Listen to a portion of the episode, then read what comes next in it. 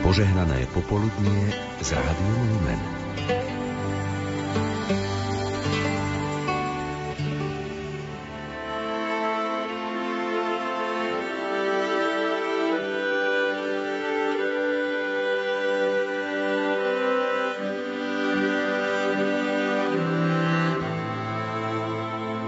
Požehnaný podvečer, milí poslucháči. Svetovom show slávenou vo večerných hodinách na Zelený štvrtok církev vstupuje do veľkonočného trojdnia a spomína na tú poslednú večeru, pri ktorej pán Ježiš tú noc, keď bol zradený, v bezhraničnej láske k svojim, čo boli na svete, obetoval Bohu Otcovi svoje telo a krv pod spôsobmi chleba a vína. Podal ich apoštolom, aby jedli a prikázal im ako pokračovateľom vo svojom kňastve, aby prinášali obetu. V nasledujúcich minútach ponúkame vysvetlenie liturgického slávenia obradov Večernej svetej omše na pamiatku pánovej večere. Zo štúdia Rádia Lumen pre vás vysielajú majster zvuku Peter Ondrejka a moderátor Pavol Jurčaga.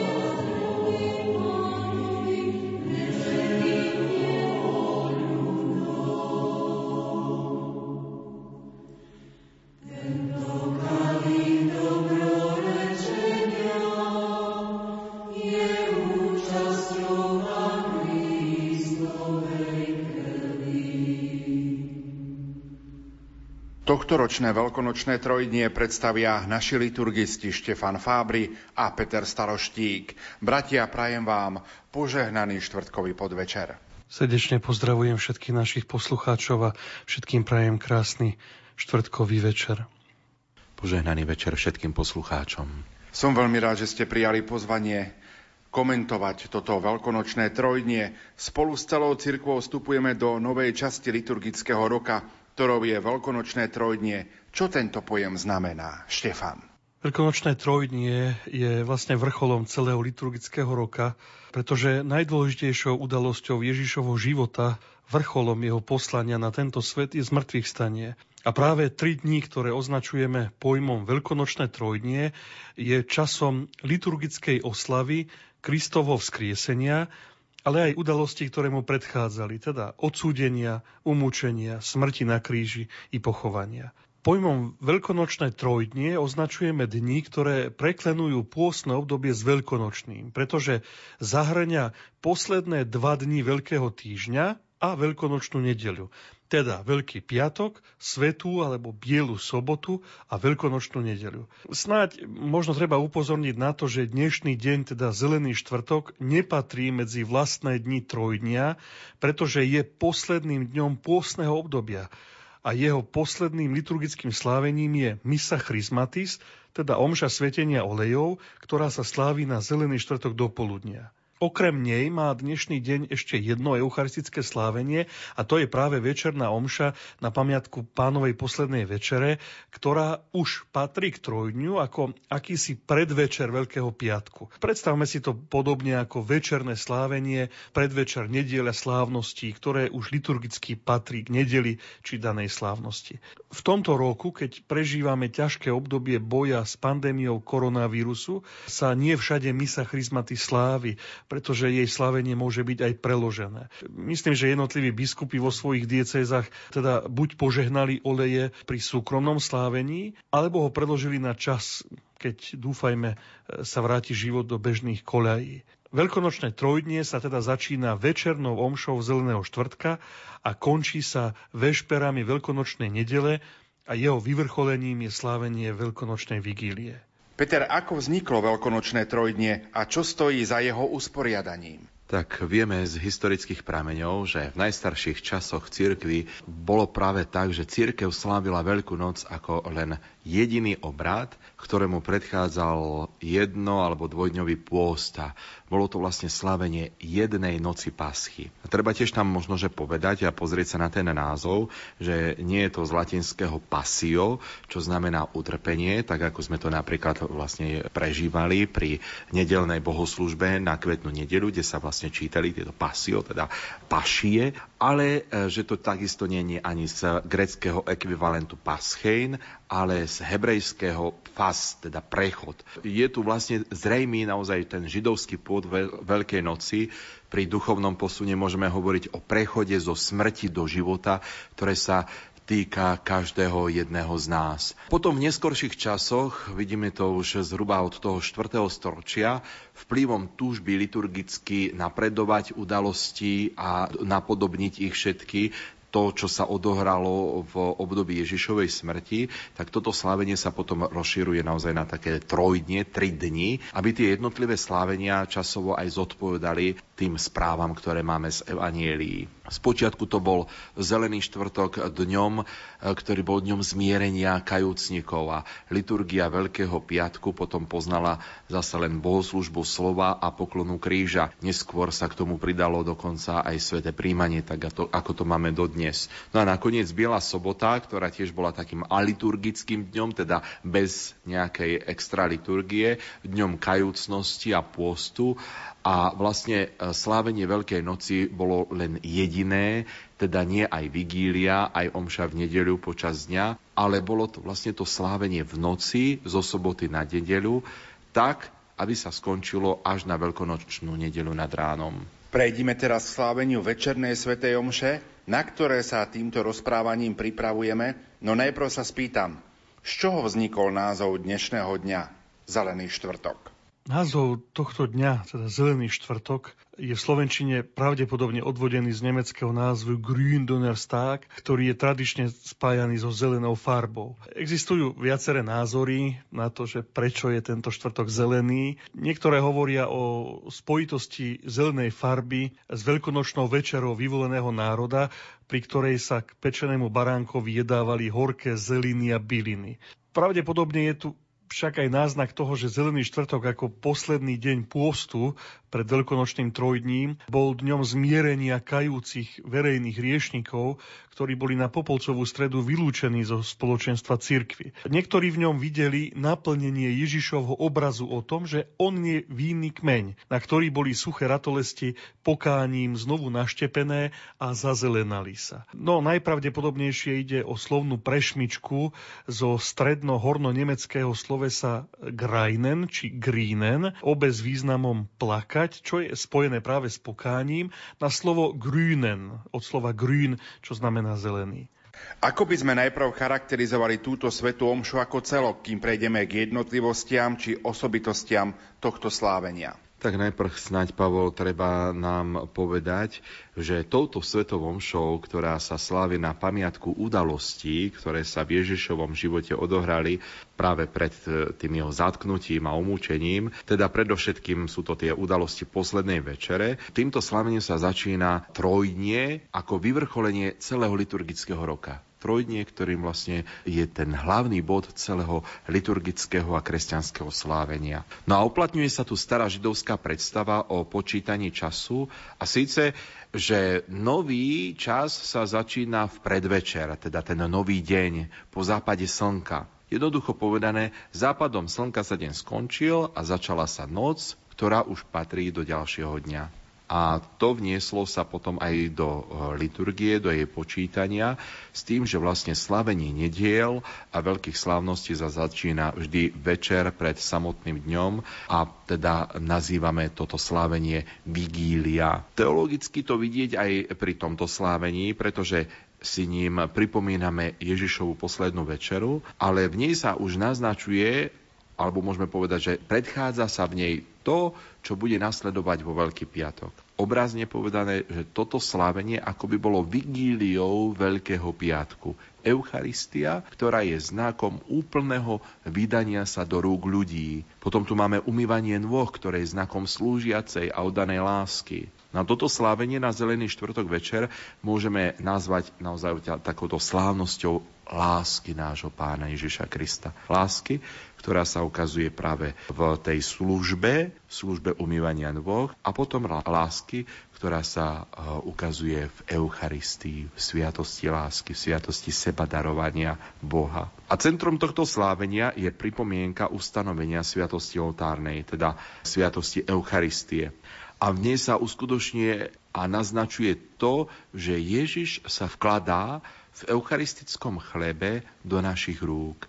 Dáva sa nám ako pokrm, ako ten, ktorý nás živí, ako ten, ktorý nás posilňuje. Pokrm, ktorý je pre nás zdrojom života a posily. A samozrejme, že Eucharistia sa tak spolu s Ježišovou smrťou a vzkriesením stáva pre nás. Eucharistia alebo teda táto liturgia používa aj zaujímavé slovo, kde sa používa, že je závdavkom väčšného teda pravého života. Všetky veľkonočné slávenia sú plné symbolov, znakov, ktoré cirkev v nich používa. Čím sa táto svetá omša odlišuje od ostatných? Aké sú jej osobitnosti a zvláštnosti? Prvým výrazným znakom tohto slávenia je jednoduché zariadenie a výzdoba kostola, ktorý má pripomínať hornú sieň, ktorej Ježiš slavil poslednú večeru. Bohostánok má byť prázdny. Ideálom je, aby sa v dňoch pred trojdním rozdala všetká Eucharistia zo svetostánku, čo sa ale samozrejme nedá reálne dosiahnuť. Preto sa hostie konsekrované v predchádzajúcich omšiach odnesú do osobitnej kaplnky a pred večernou omšou sa odnesie aj požehnaná voda zo sveteničiek a vlastne všetká výzdoba kostola. V tejto omši počas oslavnej piesne Glória zvonia zvony, aby sa potom odmlčali až do veľkonočnej noci.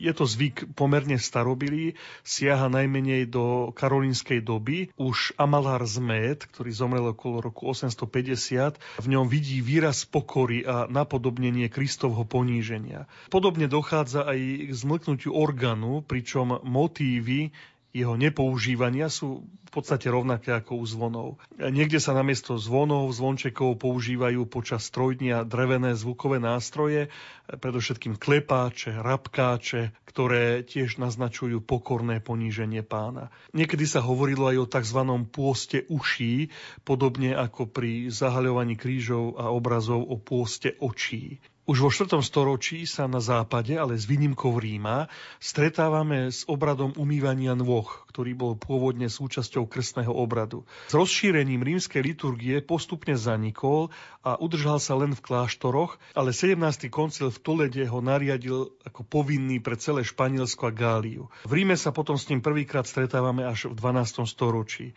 Význam tohto symbolického obradu je v podstate jednoduchý. Kňaz napodobňuje Krista, ktorý svojim mučeníkom na znak pokory a lásky e, umil pred poslednou večerou nohy. Zaujímavosťou je to, že toto gesto Kristovho poníženia a služby nedávno, v roku 2016, mierne reformoval pápež František. Spočiatku bolo vyhradené len 12 dospelým mužom, či chlapcom, ponovom môžu byť do tohto obradu zapojení všetci, aj ženy. Pápež František odôvodnil túto svoju reformu lepším vyjadrením jednoty a rozmanitosti církvy a tým, že Ježišova služba lásky sa predsa dotýka všetkých mužov, žien, starých i mladých. Pri tejto svetej omši si pripomíname ustanovenie Eucharistie. Peter, týkajú sa nejaké zvláštnosti aj jej? Slaveniu Eucharistie bezprostredne predchádza príprava oltára a prinesenie darov.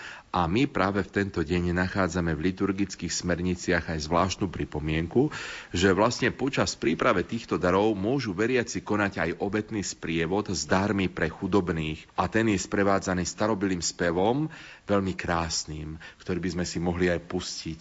A je to spev, kde je láska opravdivá, tam Boh prebýva. Obyčajne sa e, práve teraz prinášali k oltáru dary, ktoré pozostávali z toho, čo sa ušetrilo pôstom. A takto vlastne pôstne úsilie kresťanov nadobudlo aj konkrétny ráz. Tá Kristova láska nás ako najjasnejší príklad povzbudzuje k tomu, aby sme aj my konali konkrétne e, tie skutky lásky, aby, aby sa tá naša láska preniesla do konkrétnosti, do konkrétnosti služby a možno aj nejakých tých darov, v ktorých pamätáme na tých, e, ktorí čosi nemajú, čo, čo si strádajú. A tak vlastne sa prepája toto gesto k umývania nôh s prinesením darov pre chudobných. V týchto dvoch skutočnostiach, ktoré predchádzajú samotné slavenie Eucharistie, v tento večer môžeme aj vidieť také veľmi dôležité upozornenie, že kto chce byť pri Ježišovej večeri spojený s jeho telom a krvou, tak ten musí mať aj život naplnený službou lásky k druhým. A tým sa vlastne vyjadruje aj nerozlučnosť štyroch znakov cirkvy a nás kresťanov. Je to martíria, teda svedectvo viery, potom liturgia, ktoré je vlastne to slávenie viery, diakonia, ktorá je službou viery a koinónia, v ktorej vlastne sa uskutočňuje spoločenstvo viery. A toto myslím si, že je veľmi krásnym spôsobom môžeme prežívať aj, aj v týchto dňoch, keď sme možno sami doma v našej domácnosti, e, kde prežívame možno to malé spoločenstvo. Nie sme zjednotení s celou cirkvou e, v našich chrámoch, ale predsa tu možno dnes priniesť na ten svoj pomyselný oltár pri ktorom prežívame túto liturgiu Zeleného štvrtka, dnes tam položiť nejaký obetný dar. Položiť ho tam ako prejav mojej lásky. Mojej lásky ku Kristovi a lásky, ktorá sa vlastne stelesňuje a konkretizuje nielen tým, že príjmam Eucharistiu alebo že vyjadrím nejakú túžbu po Eucharistii, ale že tá láska je konkrétna aj v mojej službe blížnym, teda v mojej rodine, napríklad v domácnosti, ale takisto možno aj, aj v tom malom obetnom dare, ktorý si odložím na nejakú príležitosť, pretože dnes nemáme nejakú túto možnosť, ale položiť možnosť, že dnes na ten svoj domáci oltár, kde je sväté písmo, kde je kríž, kde je svieca, si žiť tam dnes ten obetný dar, ktorý bude vyjadrením mojej služby lásky voči mojim blížnym, ktorí niečo strádajú. No a potom po záverečnej modlitbe omše sa podľa starobilého zvyku, kedy sa po každej omši, keď ešte nebolo svetostánkov, odnášala sviatosť do sakristie, tak tam sa prednášajú v slavnostnom sprievode do niektorých zo svetostánkov v bočných oltároch alebo do bočnej kaplnky. Vopred konsekrované, teda tie premenené dary chleba a teda Eucharistia sa prenáša tam pre liturgiu Veľkého piatku, aby sa z nej potom mohlo zase príjmať počas tých obradov Veľkého piatku. No a následne sa potom obnažuje oltár. Zároveň sa veľmi odporúča zotrvať po Svetej Omši aj na takom stíšení sa, na adorácii. Vojsť teda akoby s Kristom do ticha v modlitbe v Gecemani. Tento zvyk má veľmi hlbokú historickú tradíciu a siaha až do druhého storočia a tento zvyk bol naozaj aj spojený s pôstom. Už svätý Irenej z Lyonu hovorí o tom, že niektorí kresťania sa 40 hodín pred Veľkonocou postili, teda približne taký počet hodín, koľko bol Kristus v hrobe. A potvrdzuje to aj svätý Augustín No a vlastne môžeme tu vidieť takú spojitosť s Ježišovými slovami, keď hovorí, varí sa môžu svadobní hostia postiť, kým je ženich s nimi, potom, keď im ženicha vezmú, potom sa budú postiť. Takže pre nás je to možno dnes aj taká výzva, že aj následne po týchto obradoch, ešte aj keď doznejú, aj v našich domácnostiach prostredníctvom Rádia Lumen alebo prostredníctvom aj nejakých iných médií, aby sme ešte zostali možno v takom tichu, možno vypli potom aj kus e televízor, rádio, aby sme zostali v takom, takom tichom mlčaní a v modlitbe spolu s Ježišom v Gecemanskej záhrade. Skúste si možno zobrať písmo písmo a prečítať 17. kapitolu Jánovho Evanielia. Prvou časťou každého eucharistického slávenia je bohoslužba slova.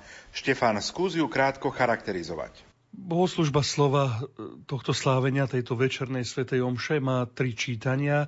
Prvé je z knihy Exodus, je to čítanie o zabití a jedení veľkonočného baránka v Izraeli, čo vlastne bolo predobrazom novej eucharistickej hostiny, ktorú pripravil pravý baránok, ktorým je Ježiš Kristus. Pre Izraelitov bola krv baránka znakom ich záchrany a táto hostina zahájila odchod z otroctva a následné uzatvorenie zmluvy na hore Sinaj. Je to vlastne teda čítanie o pasche v židovskej tradícii.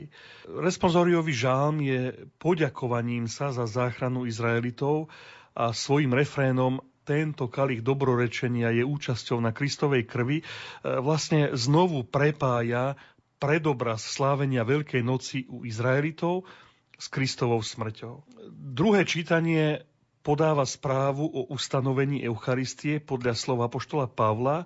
Je to text 11. kapitoly 1. listu Korintianom a určite treba povedať to, že e, je to historicky najstaršia zmienka o slávení Eucharistie, pretože tento Pavlov list vznikol skôr ako Evanielia.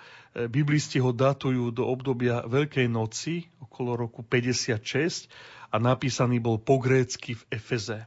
Bohoslužba slova potom vrcholí perikopov z 13. kapitoly Jánovo Evanília a vykresľuje Ježiša ako služobníka lásky, ktorý dáva učeníkom vzor služby, ale aj nové prikázanie lásky. Tento text takto vlastne poukazuje na Ježišov vnútorný postoj. Na Ježiša, ktorý nechce vládnuť, ale slúžiť. Evangelium zároveň pripravuje cestu následnému obradu umývania nôh. Pôvodne to vlastne bola úloha otrokov voči hosťom, ktorí prichádzali do domu. U Ježiša je vlastným znamením toho, že jeho láska k ľuďom nemá hraníc, teda že ide až po smrť na kríži. A preto aj toto slávenie vnímame ako predvečer Veľkého piatku, kde vnútorne veľmi hlboko s ním súvisí. Tak pri poslednej večeri ako samozrejme na, na Ježišovom kríži je vlastne ukázaná alebo dokázaná jeho bezhraničná láska k nám. To, čo sa začalo ustanovením Eucharistie, Ježišovým sklonením sa k nohám učeníkov bolo dovršené e, na jeho kríži smrťou, e, ktorou nás vykúpil. A bohoslužba Eucharistie? Peter, povedz nám viac. Tak ešte keď sa k tomu teda vrátime, k tej Svetej Omši, tak modlitba nad obetnými darmi nám naozaj pripomína, že každé slávenie Eucharistie je pamiatkou Kristovej obety, ktoré nás disponuje pri prijatie diela vykúpenia. No a potom to celé prechádza do prefácie, teda tej piesne vďaky, kde sa oslavuje Eucharistia, ktorú ustanovil Kristus. Zaujímavosťou sú osobitné súky v rímskom kánone, ktoré doplňajú, či tam je tam vlastne na, práve na tento konkrétny deň, že on večer pred svojim umúčením za spasenie nás i všetkých ľudí, čiže dnes vzal chlieb tak ďalej. Takže všimníme si dnes, o chvíľočku, keď budeme počúvať bohoslužbu, že práve dnes tam sa to zaznie takto, že dnes sa to stalo, sa to sprítomňuje. Takže tým sa naznačuje, že slávením eucharistickej liturgie máme účasť na sláve nebeskej oslavy Boha, v ktorej nie je čas, ale všetko je vlastne teraz, to sprítomnenie. Preto liturgia právom sprítomňuje aj túto poslednú večeru, týmto slovom, na ktoré vás znovu upozorňujem, všimnete si ho počas liturgie, že to slovo dnes, že dnes sa to stalo. No a potom treba si stojí teda za povšimnutie, že v tejto omši sa konsekruje aj väčšie množstvo hostí za tých normálnych okolností, ktoré zvykneme mávať počas slávenia, pretože tie sa potom príjmajú aj počas obradov Veľkého piatka a v tento deň sa Eucharistia neslávi. Čiže nie je to konkrétne iba pre túto liturgiu Zeleného štvrtka, ale aj pre obrady Veľkého piatka. Končí sa naše dnešné vysvetľovanie obradov Zeleného štvrtka Večernej svetej omše na pamiatku pánovej večere. Čo by ste vy na záver adresovali našim poslucháčom, ktorí budú počúvať náš priamy prenos večer o 18. z katedrály svätého Františka Ksaverského v Banskej Bystrici, kde bude obradom predsedať diecezný otec biskup Monsignor Marian Chovanec. Ešte raz chcem srdečne pozdraviť všetkých našich poslucháčov, ktorí spolu s Rádiom Lumen a spolu s nami trávia tento čas a pripravujú sa na slávenie Veľkonočného trojdňa. Všetkým naozaj prajem napriek obmedzeniam, ktoré prežívame, takúto hlbokú, hlbokú radosť Veľkej noci, hlboké prežívanie týchto tajomstiev vo vašich domovoch, tak ako sa vám to dá. Verím, že Boh nie je ohraničený na múry chrámu a dotkne sa srdca každého, kto s láskou a s vierou ako si spája sa so slávením cirkvi, ktorá si pripomína tieto mimoriadne dôležité udalosti Ježišovho života a samozrejme aj udalosti, ktoré sa dotýkajú života i spásy každého z nás. Tak ja by som chcel naozaj popriať všetkým nám, aby sme vedeli z hĺbky srdca prežívať e, aj vo svojich domácnostiach tento svetý čas. Tak ako som to naznačil, možno aj práve s tou službou našim biedným, chorým, e, na ktorých myslíme vo svojej modlitbe a zároveň aj tým, ktorí strádajú, aby sme z tejto liturgie vyšli možno aj práve nejakým tým obetným darom, aj keď sme v domácnosti dnes, ale aby to bol ten dar, ktorý je pre tých najbližších v domácnosti, je to nejaká tá služba lásky, ktorú si preukazujeme v tej trpezlivosti, láskavosti, dobrote a zároveň aj služba lásky, ktorá je konkretizovaná nejakom možno tom obetnom dare pre chudobných. A zároveň, aby naozaj toto bol svetý čas, v ktorom myslíme na tie veľké veci, ktoré pre nás urobil Pán vo sviatosti lásky v Eucharistie, kde nás učí takému totálnemu sebadarovaniu, ktorým je samotná Eucharistia, a my keď sa ňou vživíme, aby sme aj my vedeli takýmto spôsobom prežívať svoj kresťanský život. Peter, možno na záver ešte taká jedna prozba aj na našich poslucháčov. Zelený štvrtok je aj dňom ustanovenia Sviatosti kňastva. Bolo by možno dobré, keby naši poslucháči pamätali na svojich kňazov, ktorí pôsobia v ich farnostiach, aby sme sa za kňazov aj takto modlili. A to je ten druhý moment, ktorý možno som chcel Pavol naozaj spomenúť, že je to naozaj čas myslieť na tých kňazov, ktorí sú pastiermi bez eh, ovečiek a slávia v túto chvíľu bez vás, bratia a sestry, túto bohoslužbu Eucharistie a určite ju slávia s veľkou takou bolesťou a smútkom, ale možno aj s takou veľkou radosťou a nádejou, že všetci máte tú duchovnú účasť na tomto eucharistickom slávení aj vo vašich farnostiach.